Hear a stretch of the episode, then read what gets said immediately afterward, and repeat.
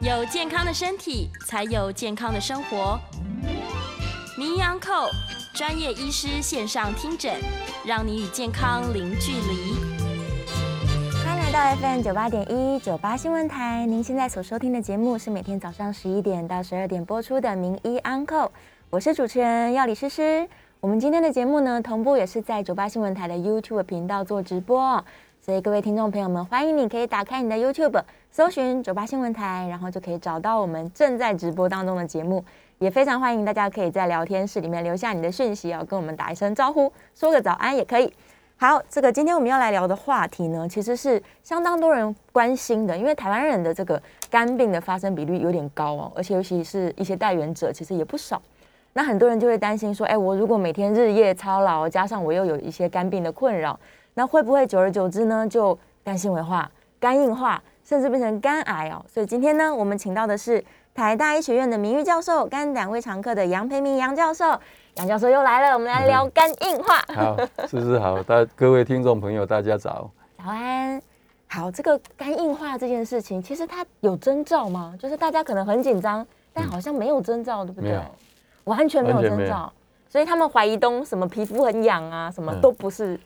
不一定绝直大接多相数都关。不是，哇，那所以硬化是无声无息无，声无息。它唯有透过就是跟医生检查，对做超音波对之类的，才有对办法发现。哇，对那糟糕了。啊，所以他如果发现自己什么脸黄黄的啊，这个早期症状的话，哦，脸黄黄那不是早期症状是，哎那是晚期症状那。已经晚期了。不管是有没有肝硬化，都表示肝的功能或者是是胆管嗯有问题，哦，已经很严重了，诶，可能嘿，是，所以不要等到就是脸黄黄、眼睛黄黄不行，他只要有所怀疑，可能觉得很嘿累啊什么的，对，当然脸黄黄有很多原因的哈，嗯是就黄疸有很多原因。那么如果是肝的问题是，当然这样是不好对，应该要早期发现。嗯但是有时候就像最近我们知道李应元先生，嗯，他开始发现他黄疸的时候是，病已经比较严厉害。重了。那那个是大概很难早期发现，哦嘿，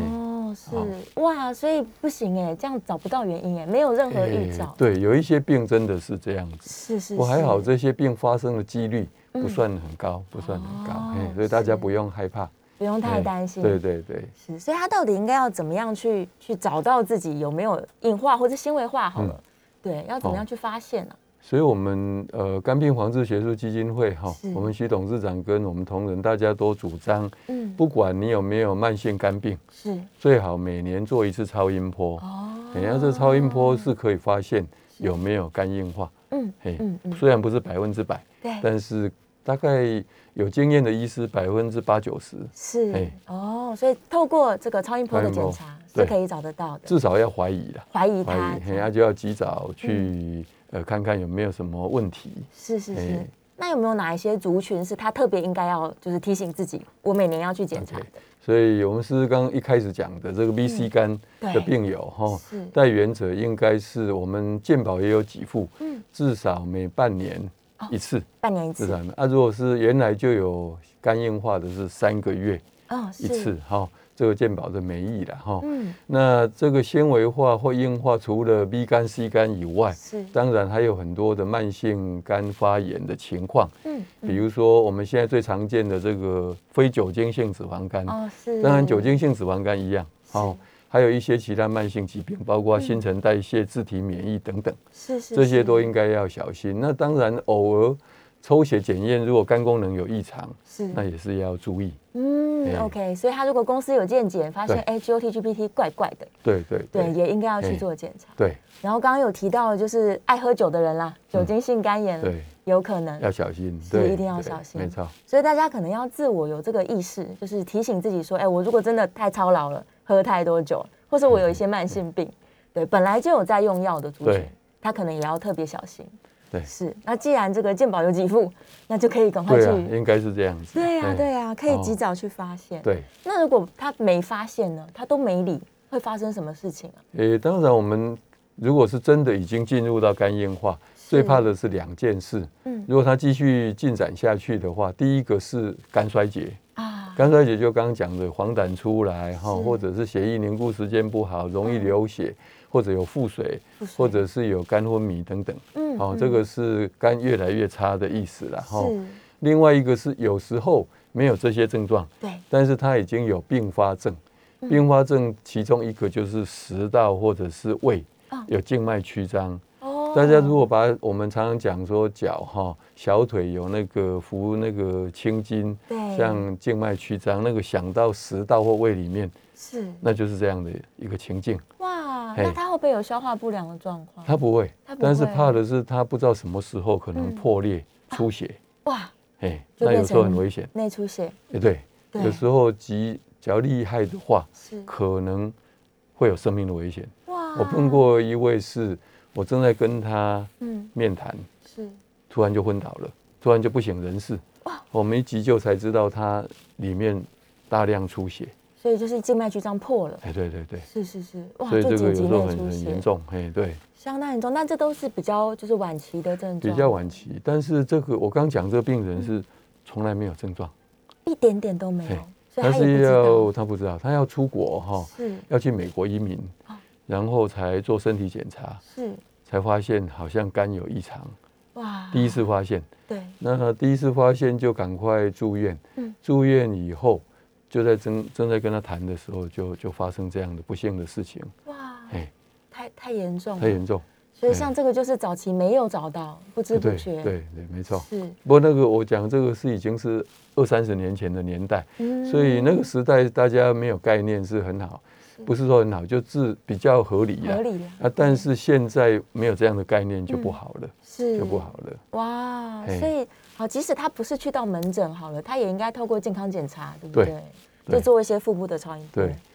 是，所以他这个项目如果本来没有包含进去，他可以要求说，所以要哎求对我就想要嗯扫一下是不是你知道健对智慧要多少钱吗？啊不知道超音波一次，你猜看看。自费超音波一次 哦，我们猜贵一点好了，嗯好你嗯，猜两万 块，啊，这这是两万块真的花不起了。 我们现在大家薪水没有多少钱对，哦啊，一千块台币了，还可一以千块台啦。币，对啊，嘿对啊，不贵不贵，对及啊早发现比对较没好错，，对是身。体很重要，比较哦重哎要对，所以他如果是在比较早期的阶段发现，例如他已经有一点纤维化了，嗯那他可以就是透过一些治疗方式让他比较晚硬化吗？这个就是最重要的。对，呃，我们常讲预防重于治疗。是如果真的开始已经有我们硬化的前身就是纤维化，是，那从没有纤维化到纤维化到硬化嗯，中间这个过程哈，超音波多多少少哦还是可以看得出来看。得出来，那这时候要赶快找原因，是，比如说，如果是 B 肝，而且有发炎，嗯，那就赶快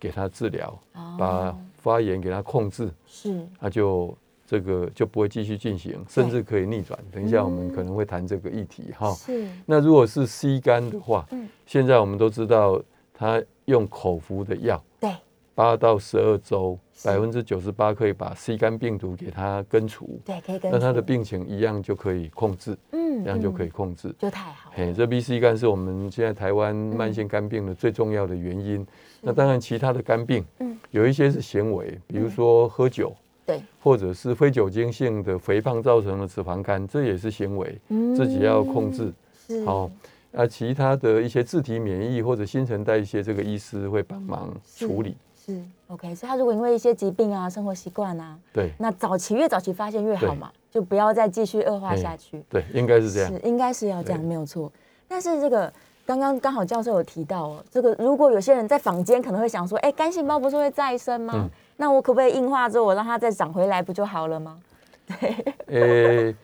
越往硬化的方向走，肝细胞再生的能力就会越差。嗯越差因为他接受到的这个血流哈、对就会受到影响，哦，不太够了。哎，不够，嗯营养跟不管是氧气也好，养分都受到限制，是所以它再生能力会受影响。嗯，但如果是比较早期发现的时候，早期可以是有机会的哎，当然，哦。所以他如果恢复恢复是好的生活习惯，然后去阻断这些造成它纤维化硬化的原因，哎，那有机会它的肝细胞是的确会没错，呃长出比较多健康的，哎，对，那也是有功能的。有有功能。是是是，我们如果是把纤维化分作嗯第一期、第二期、第三期，第四期就已经进入肝硬化。对，那一二三期的话嗯，尽量在第二期之前第二期给前它阻断。哦嗯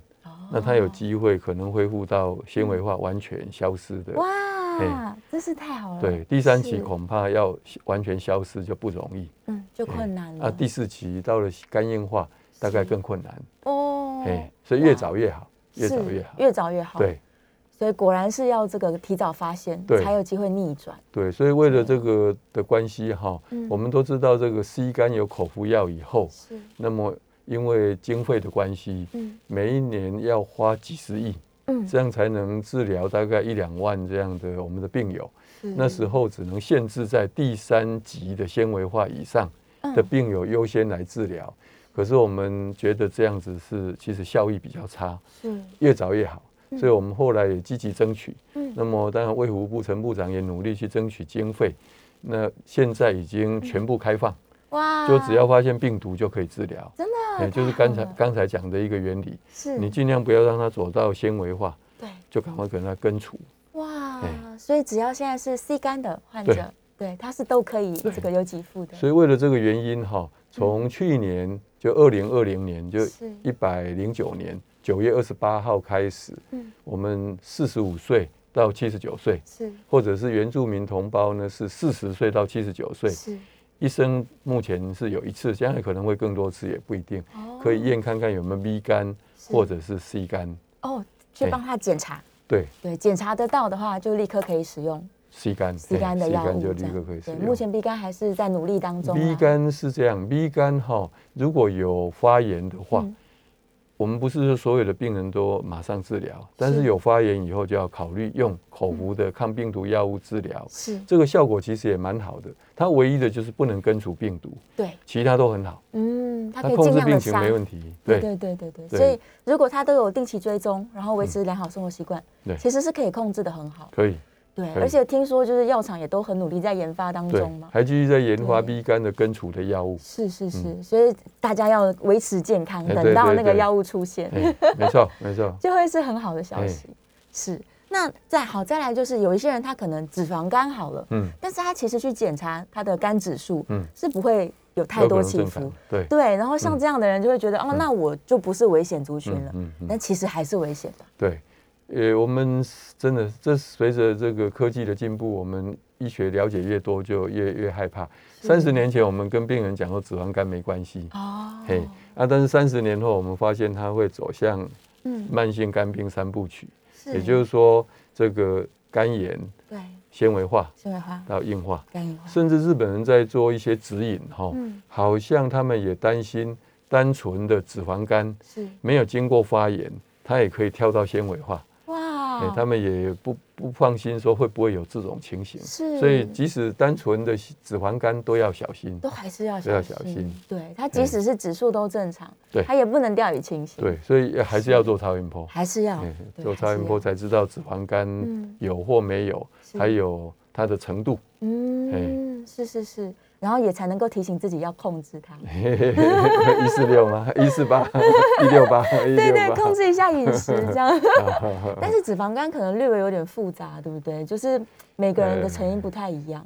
脂肪肝其实呃，除了喝酒以外，是，非酒精性的哈，嗯，绝大多数其实是跟肥胖哦就体重，有关系，哎真的真的是体重控制，体重控制，所以体重后面相关的就饮食嗯跟运动运动这两项，啊，运动太重要。。非常太重要很多人听到运动就想说啊，那不行，我很懒惰，我没有 空。下雨天，啊， 对对啊对，疫情，很多理由。对， 没有错，要做什么都可以做，不是做的话什么理由都可以找，都是理由，哎没错对对对，其实在家也可以运动啊。对，可以运动。对啊，重点是它要让新陈代谢更好嘛。哎对对对，对不要累积那么多脂肪。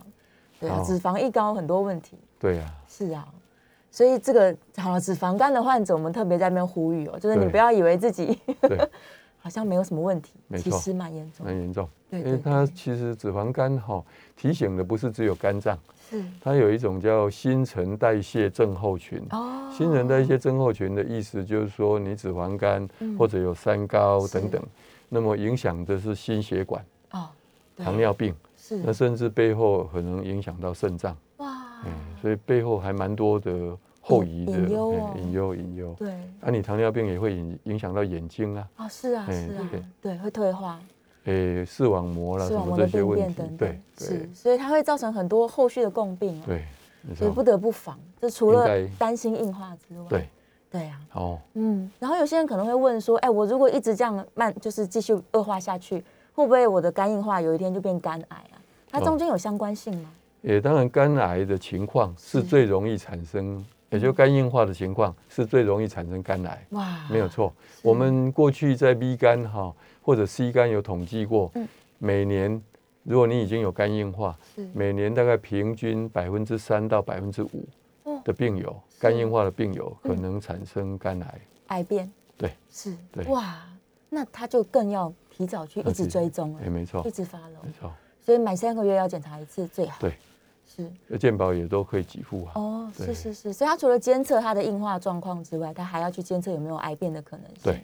对，是，所以我们对于有没有肝癌的发生哈，除了超音波以外，嗯嗯还要抽血检验甲型胎儿蛋白，哦，是两个要一，起。嗯嗯嘿嗯，一起看，对，因为有时候你超音波没有看到，对，因为它有时候藏在这个很偏的地方。是，超音波因为受到骨头跟空气的影响，嗯有些时候啊太深也不容易看是。可是这时候胎儿蛋白嗯已经开始在上升，嗯那这时候我们就要赶快，是不是只有靠超音波，也要安排电脑断层断层，或者是磁振造影。嗯嗯嘿嗯，更详细，对对对，对，就是透过精密的手段。也对，因把为它那找一到些就不怕空气，不怕骨头。哦，是不会像超音波可能有一些超音波还是影响有一些限制，不过啊是绝大多数来说，在有经验的医师或技术员哈嗯，绝大多数都看得到。是，所以他看一得定到第一步先看超音波啦，有怀对疑才会做下一步对的检查。就是说，超音波有怀疑，是进一步检查，嗯或者是超音波看不到，但是它有蛋白已经在爬升，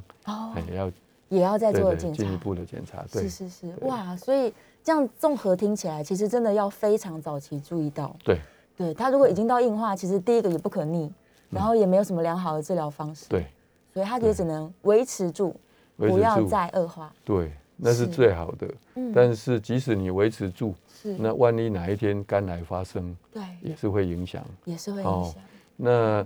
我们当然最后不得已的办法是嗯要靠移植哦，是肝脏移植。是，哎呀，肝脏移植其实大家以为说移移植就没事了，对其实移植以后要一辈子用这个抗排斥的药物，啊，那也是对，很麻烦。因为是别人的哎捐赠，捐赠的，所以一定要抗排嗯斥。那抗排斥药物难免可能会影响，它有副作用，对比如说肾脏功能受影响等等。啊对，是所以能不走到这一步，是最其好实是最好。对，嘿，而且捐赠的这个对象其实也不容易寻找，对不对？对没错。是，嘿，你要五等亲，嗯，嘿，五等亲以内，对然后又要能够适合，对对，所以即使是他都已经各种条件符合了进去了，还是得要终身去使用抗排对斥的药。对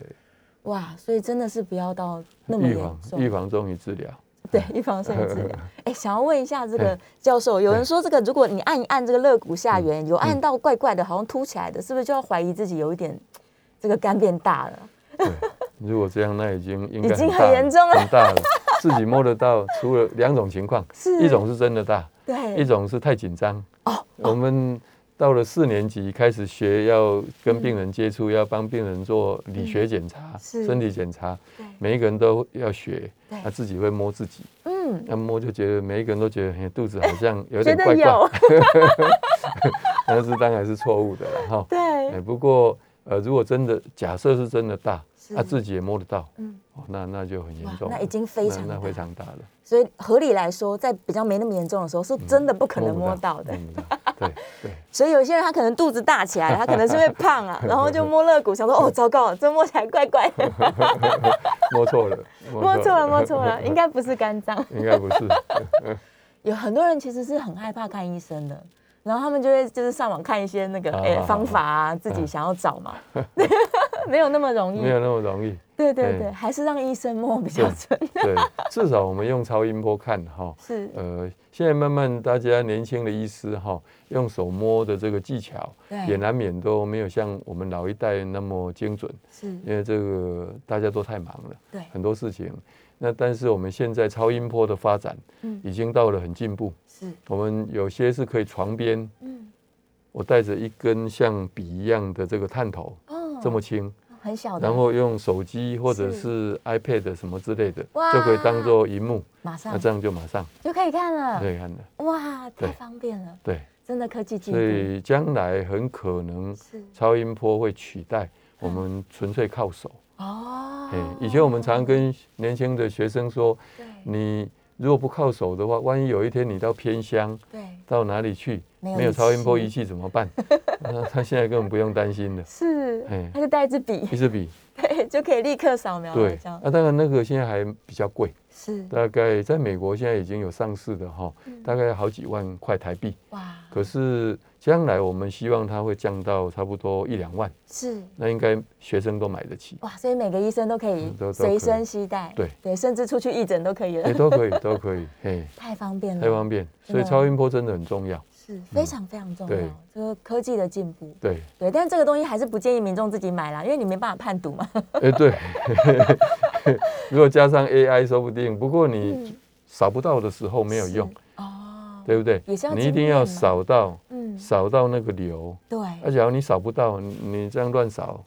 也没有用看啊。来看去也是看不哎，对看对不对出对，所对以然来，这没错样没错，对一定要对找对医师。是找医是师是是，嘿那既然对医生来说，这个是越来越方便的器材，对对，那大家就是赶快去找医生。我对们台湾有这么这么好的健保，对啊，对呀、而且你看大家又一直争取说很多的药物都可以给付，嘿，真的是不要让自己那个错失早期治疗的对机会，对，这没有很错重要。没有错。好哦哦，回头一看，我们在线上有非常非常多的问题，我们今天也是可以开放 call in 的，因为每一次杨教授来，大家都很喜欢问问题。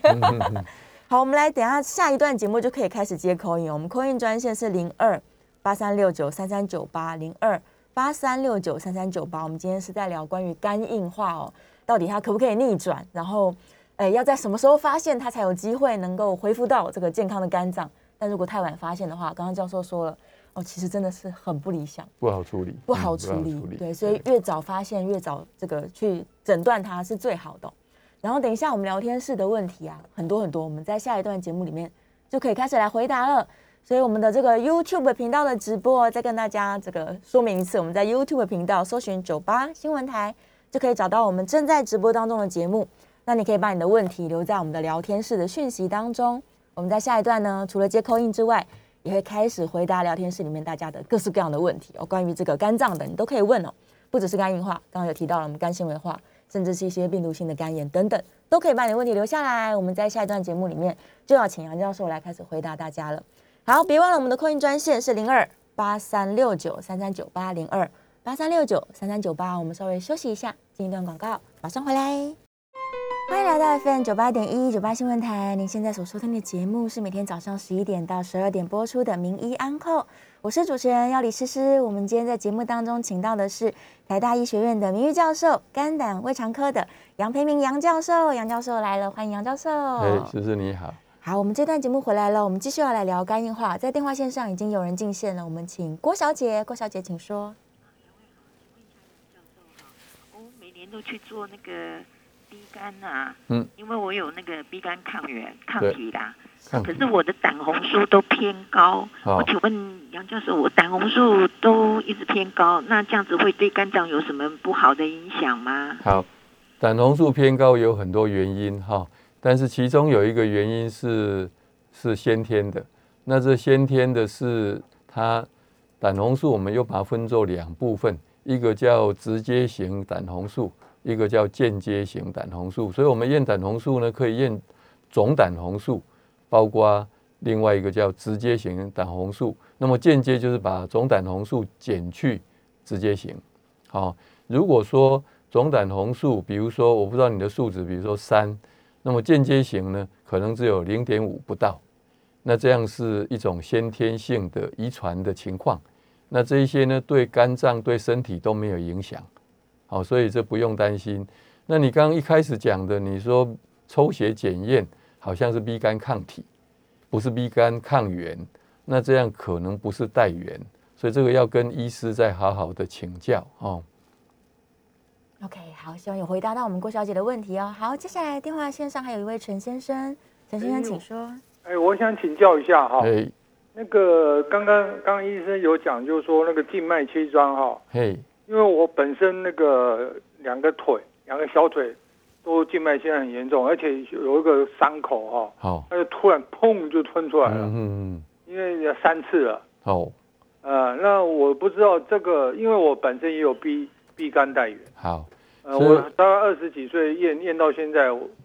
好，呃，这个 B 肝带源哈，跟小腿的这个静脉曲张是没有关系。小腿静脉曲张是我们呃小腿的或者腿部的血流要回到我们腹部的大静脉中间的瓣膜可能出问题，或者是有堵阻塞的一个情况，这可能要找专门的医师，包括心血管医师等等内外科呢做详细的检查，嗯，然后加以处理。我们 B 肝带源呢会产生静脉曲张，是在食道或者是胃，嗯嗯是在肠胃道里面。好、所以两个是没有关系，嗯没有关系。是是是，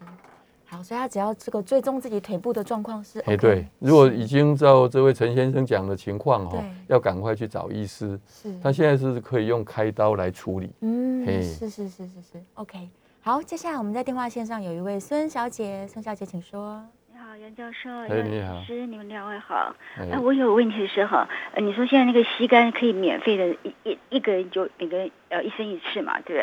哎，对然，后然后是我们自己要求，像是我去我去做健康检查，像是我我已经快呃我可以就是嗯呃每三年可以做一次那个成成人健检嘛，对不对？哎，然后是我主动要求，刚才讲说我要验膝盖，还说我们不用要求，他直接就就就有了。好，以前这个是要跟三年一次的这个成人健检绑在一起哈，嗯现在不用，单独验 C 肝抗体也可以，所以可以主动讲。那我们也希望医师呢，如果上电脑查过我们民众是没有验过这个，没有用过这个权益的话，是就应该主动帮病友来这个筛检。是哎，这是我们目前期待的。嗯，是是是，所以大家可以要求医师，对，可以说你一生做一次的检查，这哎，样子。你可以请医师帮你查看看哈、嗯你是不是已经用过了？只要是没有的话，应该当场就可以抽血，它不需要嗯空腹，是哎， OK，所以立刻可以做检查。立刻可以。是，刚刚有对提到就是呃，成人的话是四十五岁以上对，对四十五岁到七十九岁，到七十九哎岁，对然后原住民身份的话是四十岁以上，对就可以对去做检查。对，好，接下来我们来回答一下线上的问题好了，线上其实问题蛮多的哦，呃，哦，这个这个燕良的问题，我们请请嗯，教授回答一下好了。他说，呃，在目前的这些胃肠镜的检查嘿技术，它如果是壶腹，这个看得清楚吗？对。现在大家对壶腹比较呃有一点概念哈，是因为经过李应元先生不幸的一个情况，是那壶腹本身其实里面有没有问题是另外一回事。嗯如果我们看一般的肠胃镜，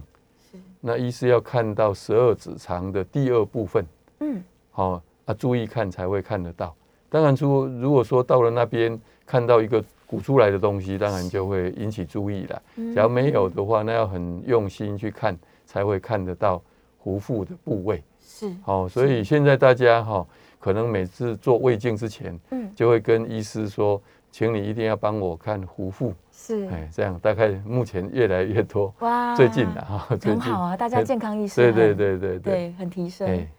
好，接下来呃，这个林柏宏他问的问题，他说这个如果酒喝多了，除了有可能会有酒精性脂肪肝的问题，他还听说这个骨头会断裂哦。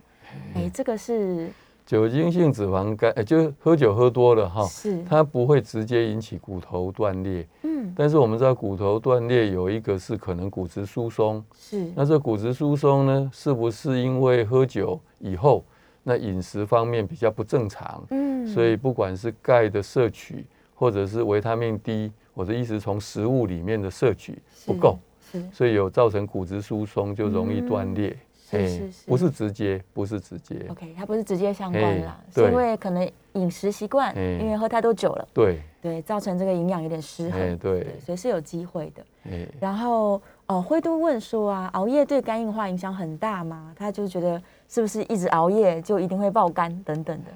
熬夜跟爆肝跟肝硬化是没有直接的关系。是不过不管怎么样，熬夜除非是工作的关系，嗯不得已，比如说有人上夜班是以外呢，我们还是主张尽量不要，嗯嗯不要嗯，因为嗯身体还是需要一定的休息。是哎是，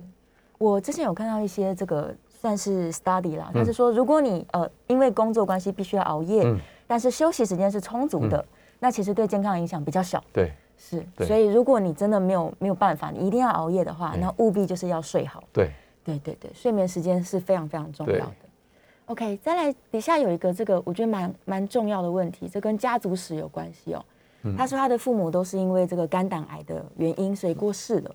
然后他自己在检查呢，他的胎儿蛋白也开始变成红字这样子。嗯对，这个这个可能要请教授帮忙回答。好，当然这个胎儿蛋白哈，所谓由这个原来是边缘变成真的红痣，是要看它的数值。嗯，好，因为我们知道胎儿蛋白的检验方法也有很多种，是有的是我们常在大医院是小于二十以下正常，嗯那有一些方法是小于十、小于八、小于七是以下正常。那比较低的这一种正常值的范围的检验方法，比较容易产生假阳性。哦也就是说，你七点多，那你七以下正常，嗯那就会引起轩然的大波。嗯八以下，那你八到九，嗯也是会。这个我们如果用小于二十的再去检验，常常是正常，哦，是的而且数值是一样。嗯那这一些牵扯到一些检验的方法。是不过不管怎么样呢，就是呃这位呃 B B 呃可能是小姐哈，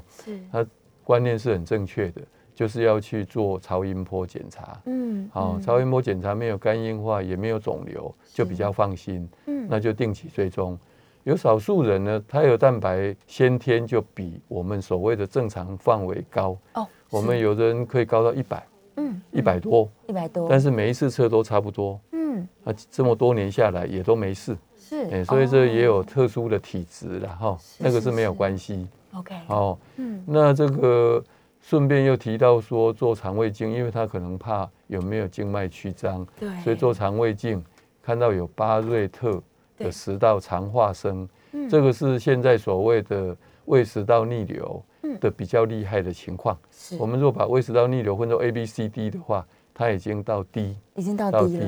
低，那食道的黏膜，它看起来像小肠的黏膜，这叫肠化生。嗯那这个是不正常的，对，也就是说这种比较嗯，担心会不会癌化，是产生癌症，然后所以大家在注意是这样子。是是，那这是个跟我们的胎儿蛋白是没有关系的，嗯，没有关系的嗯，但是它仍然是两个部分都要追你踪，哎两个都要注意，对，对，两个部对分都要这个紧密的经常性的回诊啊，对跟医生配合。嘿，好，我们在电话线上有一位李小姐，李小姐请说。哎，两位好哎，，你好那，个我请问医师啊、是，嗯，嗯，就是刚刚说到熬夜哈，那因为我年纪也算大了啦哈，是将近七十哈，是，嗯，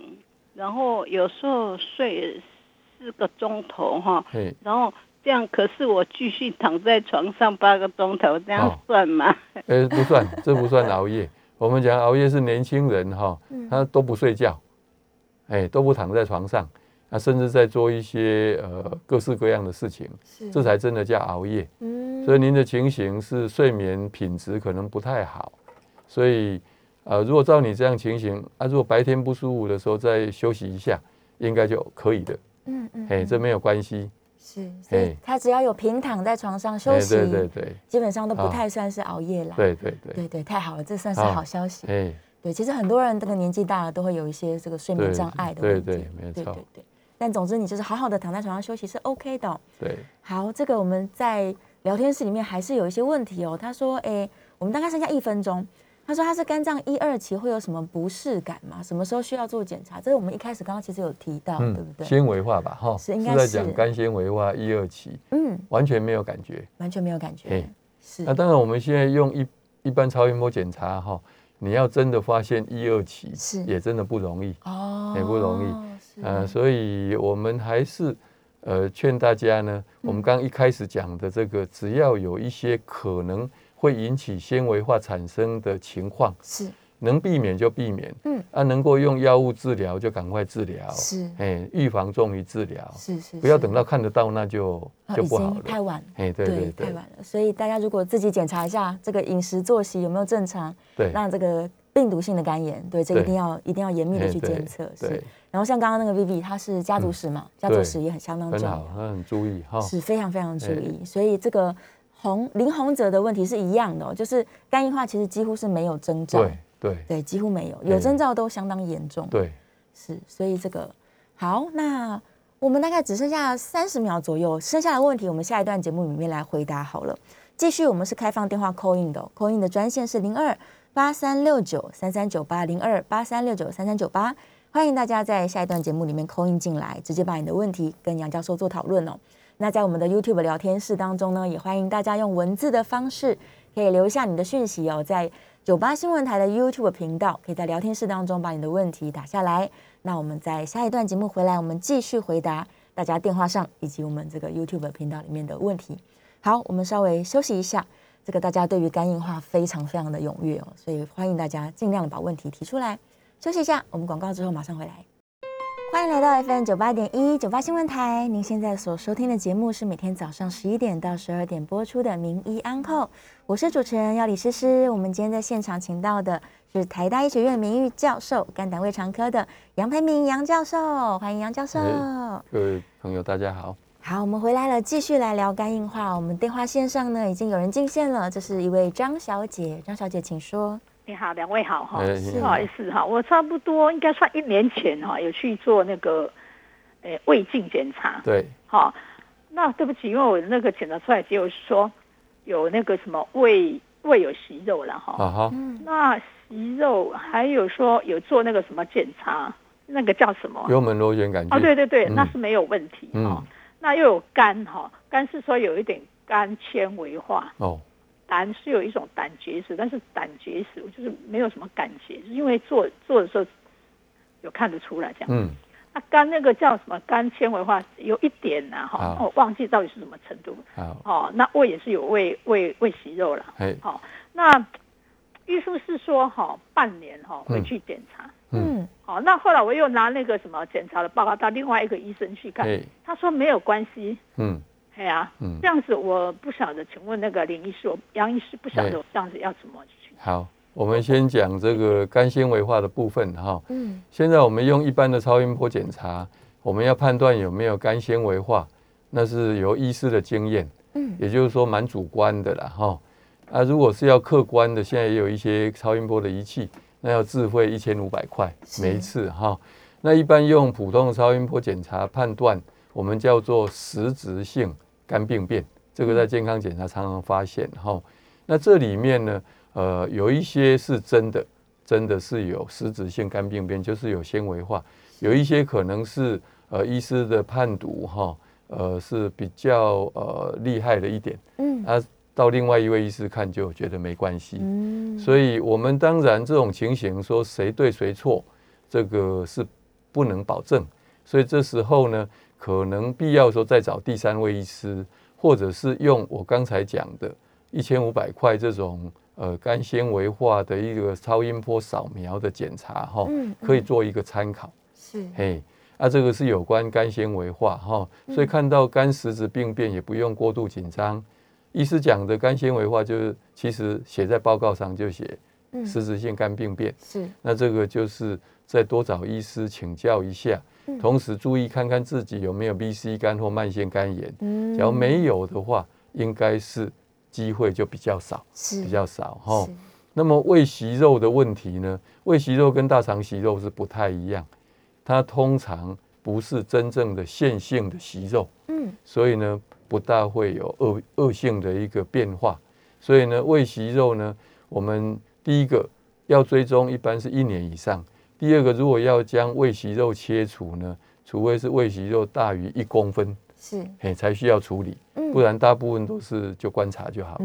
嘿，嗯所以不用担，是是心哈。是嗯，所以他的确是观察，对，，继续对继续回诊这样。嘿。对，OK，好，我们回答了他的问题哦。接下来呢，我们在线上有一个我觉得蛮蛮重要的问题，这个是月琪问的。他说他没有 B 肝带源，也没有抗体，他需要去打 B 肝的疫苗吗？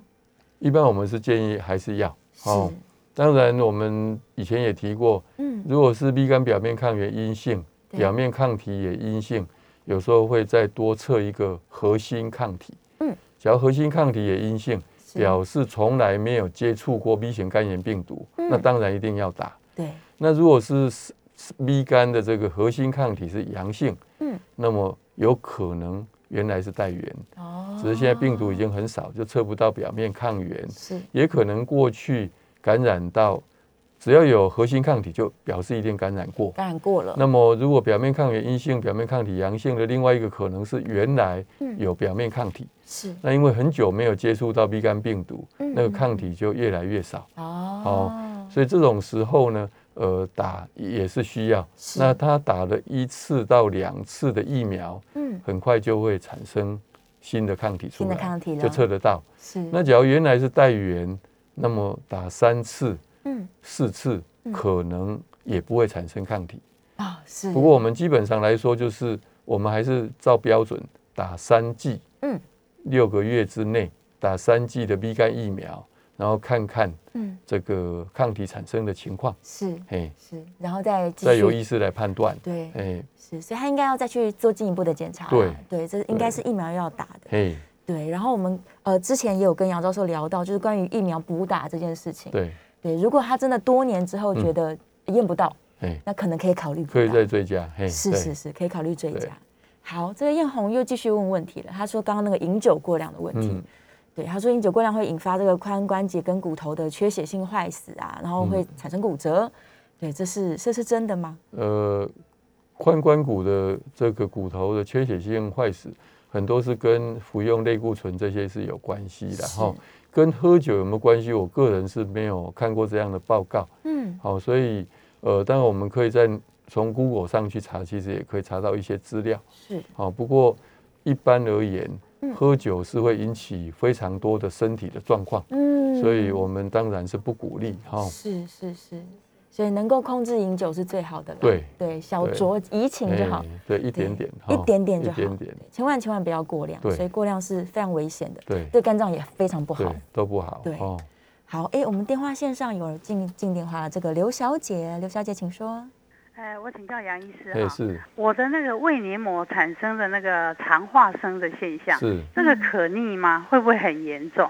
呃，第一个是应该有机会可逆哈、那胃黏膜肠化生跟刚才我们讲食道肠化生是一样，也是，就是说胃的黏膜跟小肠黏膜长相是不一样。嗯我们在胃里面黏膜看到长得像小肠一样，嗯这叫肠化生。是，那所以我常常叫变脸嗯变脸哈、那这个我们担心的就是癌化的问题。哦，那如果说我们呃这个第一个看看有没有幽门螺旋杆菌，是，有的话就把它根除掉，这很容易杀死，用抗生素就可以了。哦，第二个看看有没有萎缩性的胃炎，嗯，假如没有的话，那么这个肠化生应该是有机会改变的，是，就是变，成又没有。嘿，嗯，是，还所以还是要接受嘿治疗，对对对，对看对还是要请教医师哈、是看看有没有什么可以处理的情况。嗯是是嘿是是，对，再跟大家提醒一次，就是如果你有任何这些，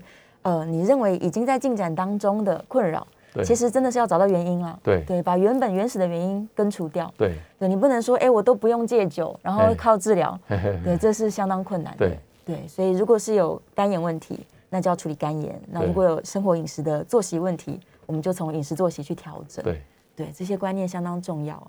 好，这个。哎，Jimmy 这边有提到一件他认为是好消息，我们也可以跟大家分享一下。这如果在广播上面的朋友们可能可以听到，他说他们美国这边哦有在研究一些新的药物啦，然后希望呢是可以发现说对肝硬化是有帮助的，也有帮助，所以也许过几年会有更多很棒的药物再对继续出现。对，这一直是很重要的议题。嗯是好、当然我是们也希望尽早有一个好药，对那对我们所有的呃这个病友呢都是好消息。都是好消对息，对啊。所以其实我们也都一直在等待啦，就像对嗯 B 肝也是，我们在等待说药物赶快上市。对对，那如果有任何这些可以让我们治疗肝硬化，其对实都是大家全部的病友都很期待的哎事情。所以就是说，能预防就预防。是那、啊如果已经不幸发现的时候就已经有肝硬化，嗯那么一定要在医师那边定期密切的追踪，是能够让让这个病情稳定。对，我我自己手上有肝硬化的病友，嗯，活到九十几岁，哇，也才往生，所以其实是肝硬化并不是绝症，是并不是绝症。是，嘿，所以要跟医生好好配合。对对对，对其实还是可以，还是可以还是非可以常控制。嘿非，常健康。对对对对对对，就不要让它再继续恶化下对去，这才是关键啦。对，对啊呀、然后可能大家都还是想要问说，到底有没有什么症状啊？我们嗯办法从一些我嗯的生活上面发现啊，其实还真的是无声无息。无声无息。完全没有感觉。完全没有没有感没觉有。是我刚刚在休息的时候有问教授一个问题，说有些人会担心肝斑嘛，嗯，但其实肝斑误判率很高，对不哎、哦对？，对，呃，第一个哈，如果有肝硬化，已经确认有肝硬化的病友，是，那么我们身体上有所谓的肝斑，对，其实不是，这不是真的叫肝斑，我们叫做蜘蛛斑、嗯蜘蛛斑嗯痣哈、蜘蛛痣，蜘蛛痣就是一个微血管，对，它向旁边伸出脚，哦所以很像蜘蛛是，头跟这个脚哈、对，嗯所以那叫蜘蛛斑，那是一个微血管的扩张，所以你给它压一下就不见了，哦，但是一放开又会出来，又出现，那这个要由医师来判断，对，而且它只有发生在嗯胸部以上，胸部以上，所以我们常开玩笑说，如果嗯，呃病人跟我说小腿有一个蜘蛛痣，对，我们都会笑，因为不不会在那个地方发啊是生，一定那是为什胸部么以上哎，对对对，跟你颈部或者头部，啊，是哎，啊，有时候在上臂，嗯，上臂也会哈，是，哎但是就是在胸部以上，那对，这个是它的一个特性。另外，有时候手掌，我们在拇指下面是，这个鼓起来这一块，嗯特别的红，或者小指下面这一块特别红，对，这叫做红掌，我叫它红掌。但这只有特这两端的红掌对，特别红，那是跟女性荷尔蒙有关系的，哦跟雌激素是有关系的。是，那、啊因为肝硬化的病人可能对雌性激素它的代谢比较差，是，浓度比较高，嗯，就会比较特别的异常的红，哦，这个要小心。红掌，嘿，但是是不是有这个就一定有肝硬化？对，好、对所以还是这个是要可以做参考。是哎是是，对对对还是要尽速回诊。对，好，今天非常感谢杨教授跟大家分享了很多跟肝硬化相关的这些知识哦哦，希望能够帮助到有需要的朋友。好的，我们下一次节目见喽，拜拜，拜拜。